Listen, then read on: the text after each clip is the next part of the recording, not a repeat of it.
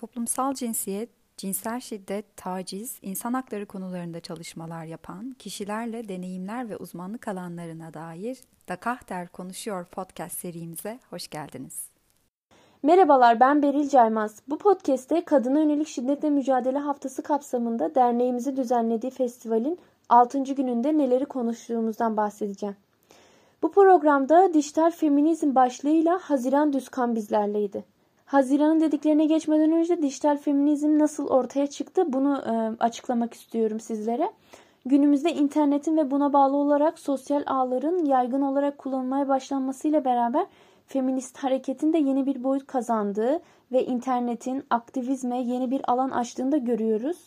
Son dönemlerde enformasyon teknolojisinde yaşanan gelişmelerle birlikte toplumsal ilişkiler ve örgütlenme biçimlerindeki değişimle paralel olarak feminizmi de mücadele şeklini radikal bir dönüşüm ortaya çıkartmıştır.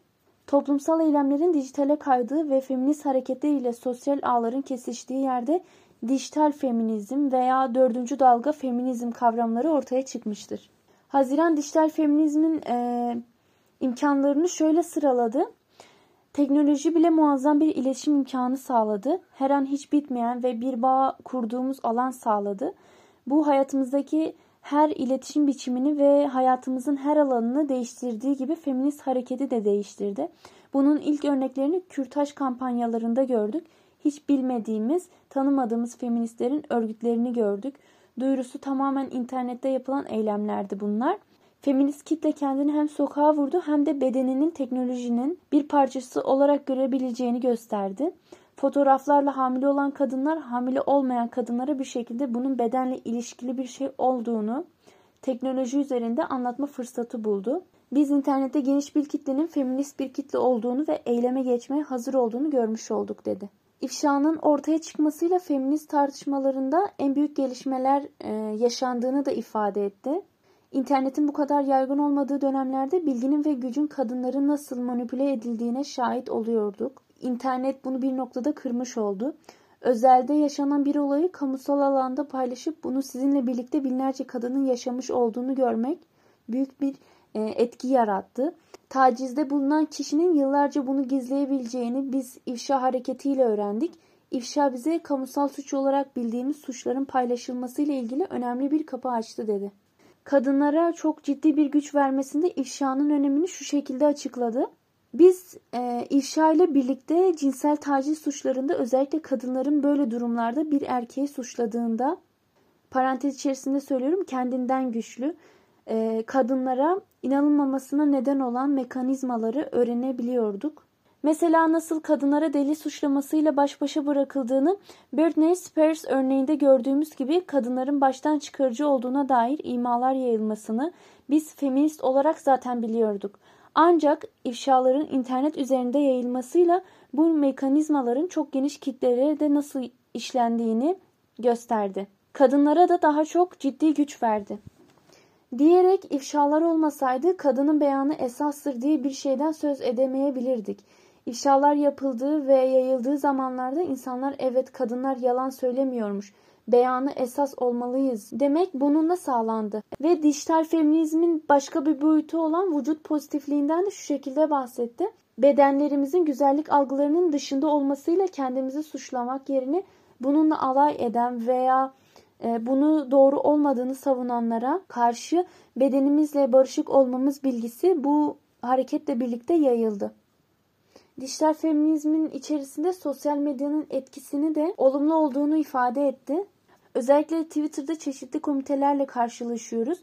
Komiteler daha güvenli alanlarda derin mevzuların konuşulduğu yerler oldu. Sadece online olarak elinizdeki telefonla tartışabileceğiniz, dahil olabileceğiniz online meseleler haline gelen pek çok konu var.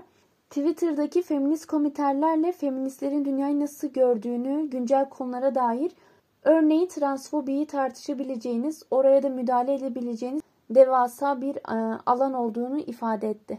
Haziran dijital feminizm içerisinde de İstanbul Sözleşmesi'nin yerini şu şekilde açıkladı.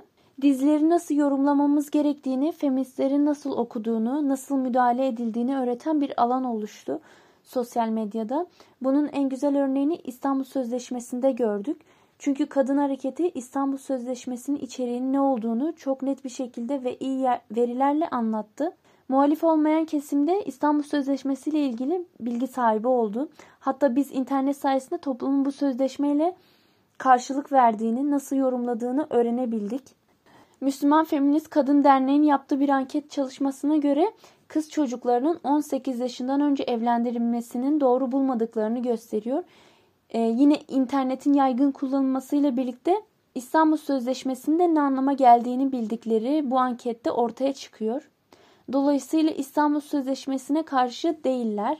Biz de bunu anlayabiliyoruz. İstanbul Sözleşmesi'nin toplumda daha çok görülür olması pandemiye denk gelmişti. Ama yine de Haziran sözleşme için sahada toplanırken bunun dijital feminizmle mümkün olduğunu ifade etti.